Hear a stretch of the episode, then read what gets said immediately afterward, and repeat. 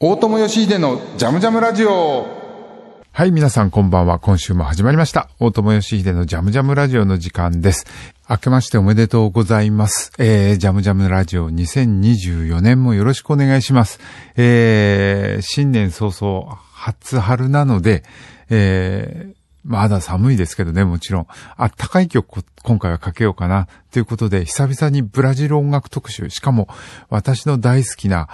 古めのサンバばっかりかけてこうかなと思います。ということで、新年1曲目は、マリア・ベターニャとガルコスタがデュオでやってます。ソユメウという曲があります。これいろんな人がやってるんで、結構ブラジルでは、スタンダードナンバーと言ってもいいのかな。とっても素敵な曲です。静かに始まります。聴いてください。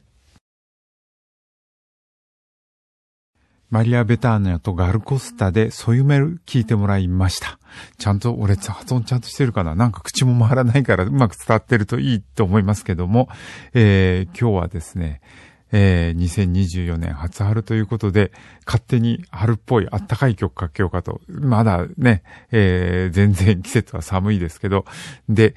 もうステレオタイプで本当に恐縮ですけど、私の大好きなブラジルの古めのサンバ、70年代のものが多いかな、かけようと思います。この番組でも何年か前にそういう特集しましたけども、次はですね、この同じそういう名を歌ったりもしてます。ベッチ・カルバーリョ、私が大好きな歌手ですけど、ベチカルバーリョの、カバキーニョカメラーダっていう曲があります。これもおそらくね、同じ時期の録音なんじゃないかな。サンバにエレクトリックベースなんかが入ってきたのが70年代だと思うんですけど、独特のベースの使い方、サンバって低音の打楽器のスルドっていうのが特徴的で、1拍目がミュートした音で、2拍目が後拍の方がオープンで大太鼓を叩くんです。口で言うとプトン、プトン、プトン、プトン、プトン。サッカーの応援なんかで使ってるからね、知ってる人多いと思いますけどね。その、スルド、低音のビートがサンバのなんていうのかな、ベースになってるんですけども、エレクトリックベースが入ってきた時に、これに合わす感じで、ドゥン、プトン、プトン、プトンって刻むようになってって、独特のベースパターン作ったんですよね。ベッチ・カルバーリョのこの曲にもそんな感じが聞けると思います。ベッチ・カルバーリョでカバキーニョ・カメラーダ。ベッチ・カルバーリョでカバキーニョ・カメラーダ聞いてもらいました。カバキーニョっていうのはサンバで使われる、鉄の弦の張られた、ちっちゃいウクレレみたいな4弦の楽器です。最後にメロディーをタタタタカタカタカタって弾いてたのが、なんか曲地回らないな。タカタタカタタタカタタタカタカタカタカって弾いてたのが音痴ですいません。伝わんないね。カバキーニョっていう楽器です。見た目はね、ウクレレによく似てるんですけど、鉄の弦が張ってあるので、それもしかも結構強い針で張ってあるので、ああいう強い音が出るんですけどもね。そのカバキーニョが、サンバで活躍する楽器ですけども、そのサンバのいろんなアレンジメントの背景には、ショーロっていうブラジルの室内楽の音楽が、大きく反映してるんです。ショーロって、ギターとか、あるいは7弦ギター。普通のギターより一本低音源が多いギターですね。それと今出てきたカバキーニョとか、それからバンドリンというブラジルのマンドリンとか、そういう弦楽器が中心になって、そこに時々フルートが入ったり、あるいはサックスが入ったりとか、あと本当に小さい音で鳴らす打楽器、パンデイロって呼ばれる、タンバリンみたいなもんですね。とか、そういうのが入って演奏される、本当に酒場とかで、演奏される室内楽で、今でもブラジルの、特にリオデジャネイロとかに行くと、酒場、いろんな酒場で、そこら中で、そういう演奏をしてます。結構、もう6年も前になりますけど、7年前か。ブラジルに行った時に、リオデジャネイロのいろんな酒場で、今日はここの酒場で、バーですね、ショーロあるよって言われて行ったりすると、やってるんですよ。で、なんかもう本当にスタンダードナンバーがいくつもあって、新曲っていうよりはもう昔からある曲を演奏されるんですけど、僕唯一その中で、鐘の響きっていう、ジョアン・ペルナンブコ。っていう人が作った有名なショーロの曲があって、クラシックのギターの教本にもなってるんで、クラシックやる人も知ってる人多いと思いますけど、その曲もそういうスタンダードナンバーの一つで、これをそのショーロの編成で生でやってるのを聞いた時にはうわーって思わず感動しちゃいました。他にもいっぱい有名曲あるんですけど、なんで次はどうしようかな。この鐘の響き、ジョアン・ペルナンブコの曲を、ギタリストのサンバとかショーロの有名なギタリストです、ラファエル・ロベロっていう方と、それからやっぱりサンバとかショーロで、特にサンバのさっきのベチカルバイロとかそういう人たちのバックで、よく登場します7弦のギター、低音源が1本多いベースラインを弾くギターですけども、7弦ギターを弾くディノとの、デュオ、要するにギター、普通のギターと7弦ギターのデュオでこの、鐘の響きをやってるので、しかも譜面通りじゃなくてかなりアレンジして自由にやってるので、これを聞いてみましょう。ギターのラファエル・ロベロと、7弦ギターのディノのデュオで、ジョアン・ペルナンブコの有名なショーロナンバーです。鐘の響き、聴いてもらいました。いい曲ですよね。ほんといい曲。またこの自由に演奏してる感じもすごくいいですけどね。じゃあもうブラジルの大スタンダードということで、今度はまあボサノバを作った開祖の一人と言ってもいいと思います。アントニオ・カルロス・ジョビンによる、これも私の大好きな曲です。ジンジーを聴いてみましょうか。アントニオ・カルロス・ジョビンで、私の大好きな曲です。ジンジーを聴いてもらいました。なんか、ジョビンの曲でもう一つ大好きな、バラに降る雨っていう、三拍子のワルズの曲があるんですけど、これエリス・レジーナと歌っている、名録音があるので、これも聴きたくなっちゃった。聴いてみましょうか。アントニオ・カルロス・ジョビン、このアルバムではトム・ジョビンって名前になってますけど、トム・ジョビンとエリス・レジーナの二人が歌ってます。バラに降る雨、聴いてもらいました。素敵な三拍子ですよね。そっか、エリス・レジーナ、他にも、随分前に、この番組で多分、エリス・レジーナの歌う、カレハ、ホーリア・セカスはかけたと思うので、かけようかなと思ったけど、そっちじゃなくて今日は、エリス・レジーナが、ハーモニカ奏者の、ジャズのハーモニカ奏者のトゥース・シルマンスとやっている、ブラジルって曲があります。オリジナルのタイトルはアクアレラド・ブラジルかな。日本タイトルだとただブラジルってタイトルになってますけど、これも名称なので聞いてみましょう。エリス・レジーナと、トゥース・シールマンスの、二人名義のアルバムからアクアレラ・ド・ブラジル、日本語タイトルだとただブラジルって名前だけのタイトルで、いろんな人が演奏してますね、を聞いてもらいました。今日の大友義秀のジャムジャムラジオ2024年、新春初春にふさわしくあったかめの曲、をかけようかなということで、ブラジルの、私の大好きな古めのブラジルの、サンバとかショーロをかけましたけど、最後は、同じブラジルでも、ちょっと、地域が違います。ミナスジェライスを中心に活動してます。ミルトン・ナシメントの曲でお別れしましょうか。先ほどまでかけてきたサンバとかショーロは、リオデジャネイロが比較的盛ん、というかまあそこの音楽と言ってもいいのかな。サンパウロなんかにももちろんありますけどね。で、ミナスジライスはミナスジライスでまた全然違うタイプの音楽が盛んで、そこの代表するアーティスト、まあ今やブラジルは代表するアーティストと言っても過言ではないくらい超有名な、ブラジルのミルトン・ナシメントの、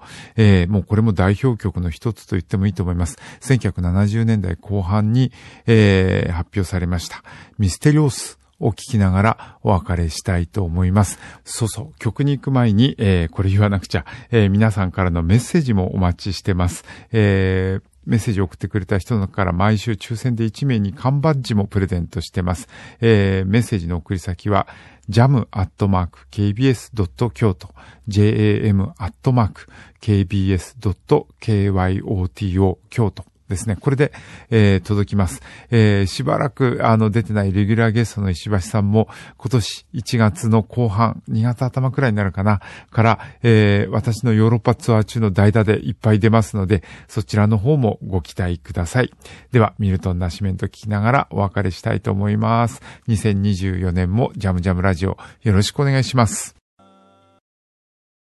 大友義秀のジャムジャムラジオポッドキャスト版でございます。ということで今日はブラジルの音楽の特集を久々に2年ぶりくらいかな、にしました。前にもまあ特集するたびに言ってるんですけど、僕ブラジル音楽結構好きなんですけど、そんなにマニアってわけでもないので、系統だっていっぱい聴いてるわけじゃないんだけど、とりわけ古い、70年代のサンバが好きで、今日は書けなかったけど一番大好きなのはネルソン・カバキーニョっておじいちゃんが歌ってる、やつかな。だけど今日書けた、エリス・レジーナとかそれからベッチ・カルバーリョとかその辺ももう本当大好きで、一時は特に20代の後半かな、本当に強く強くサンバにはまりました。実際サンバに習いに行ったりもしてね。だから僕のいろんなリズムの基礎って多分サンバから学んだところも大きくて、さっぱりでもね、本物のサンバの人みたいにはできないんだけども、ただリズムってどういう風に成り立ってるのかなっていう基礎は、ジャズよりも僕はむしろサンバから学んだところがとっても大きいかな。よくできてるんですよね、サンバのビートってね。で、それがギターの、ボサノバなんかのバチーダって呼ばれる、チャンチャンス、チャンチャンス、カンカカンカンって弾き方あるじゃないですか。あれは、サンバのいろんな楽器をギターに置き換えたような感じなんですよね。低音のベースライン、ドゥン、ブドゥン、ブドゥン、ドゥン。いや、口でよりギター弾いた方が早いね。今ギター持ちました。エレキギターなんでちょっとエレキギター生で弾いてますけど、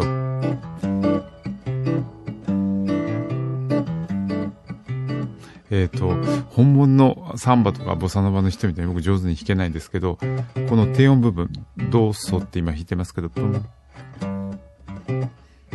これスルドの音と一緒で、スルドはドゥンブドゥンブドゥンブドゥンって叩く低音の楽器ですけど、低音部分がっ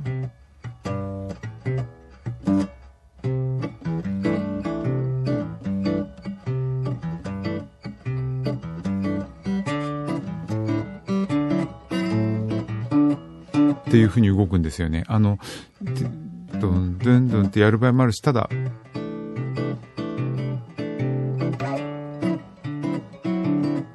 ってやる場合もあるけど、まあ特にこの5度でドンって動くのはスルドの楽器の叩き方と、ブンブドンブドゥドン、ドゥドンのトゥトゥのとかミュートしてるんですね、手で。ドゥドゥドンブでドーンってやるんだけど、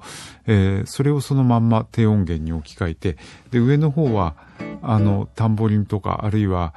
カイシャとかいろんなサンバのなんていうのかな、高音部分を担当する楽器があるんですけども、パンデイロとかね、パンデイロはタンバリンみたいなんですけど、そのいろんなパターンが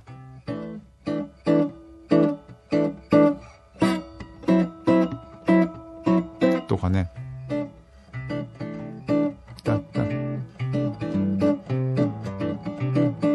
いろいろ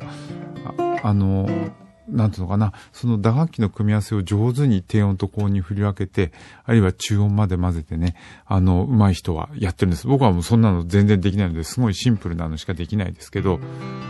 なのでなんだろうね、そういうのも含めて、リズムってどういう風にできてんだ、低音ってどういう役目なんだっていうのは、まあ、いろんな音楽からもちろん、リズムがね、ダンスミュージック、いろんなダンスミュージックからもちろん学ぶことできるんだけど、僕はまず基礎的なことをサンバで学んだかな。あとはさっき出てきたショーロとかも、クラシックギターの教本なんだけど、この低音って、やっぱり、スルドの動きなんだよね、実はね。この低音の動き、ブーンブーンブー分が、うん、これがグルーブしないとちゃんと小路や3番にならないんだけど、それが難しくて、まあ僕はできなかった口です。挫折しましたけども、これがね、本当に上手い人が聞くと、この低音と高音のバランスですごいグルーブするんだよね。このボーンっていうのの、ボーンのところの、なんだろう、この伸ばし方と切り方のタイミングとかでね、そっちばっかり言ってて、高音の方なんか僕全然追いついてないけど、そうそう、こんな感じで、サンバとか、小路とかから僕は多くを学びました。が、実際の自分の演奏にはそれは、できないから活かせてないんだけども、曲の構造とか作曲とかっていうのはそういうのから、作って、学んだこと多いかな、アレンジとかも含めてね。あともう今聞いてもらえばわかる通り、サンバとか小路ってもう完全にヨーロッパの音楽が置き換わってるんだよね。ブラジルでおそらくアフリカとか、あるいはもともといたインディオのフォルクローレの、ビートなんかと、微妙に交わりながら、ヨーロッパの音楽、とりわけ多分イタリア、ポルトガル語圏ですけど、ブラジルはでもポルトガルの音楽だけじゃなくてイタリアのカントーネとかそういうもののハーモニーの進行と結びついていて、だから基本的にはポップスの進行とよく似ていて、それが後々カルロス・ジョビンなんかが出てくることで、ジョアン・ジルベルトとかね、ジャズのハーモニーもそこに入ってくるんで、ものすごくアメリカのポップスとかジャズと親和性があるというか、例えばレゲエとかだとどっちかというとロック的な、あるいはブルース的なすごくシンプルなコードなんですけど、ブラジルのサンバの場合、特に僕が大好きな、ボサノバから70年代のサンバみたいなものは、ものすごくジャズのハーモニーの影響を受けて、てる上にビートがやっぱりジャズとは全然違う捉え方してるっていう面白さがあるかな。そのあたりがね、いやたまんなく今でも好きですね。もちろんその後ブラジルの音楽MPBなんて呼ばれる、ブラジル独特のポップスが生まれて以降はヒップホップとかテクノの影響もどんどん入ってくるんだけど、どっちかというとそれ以前の音楽を僕はすごく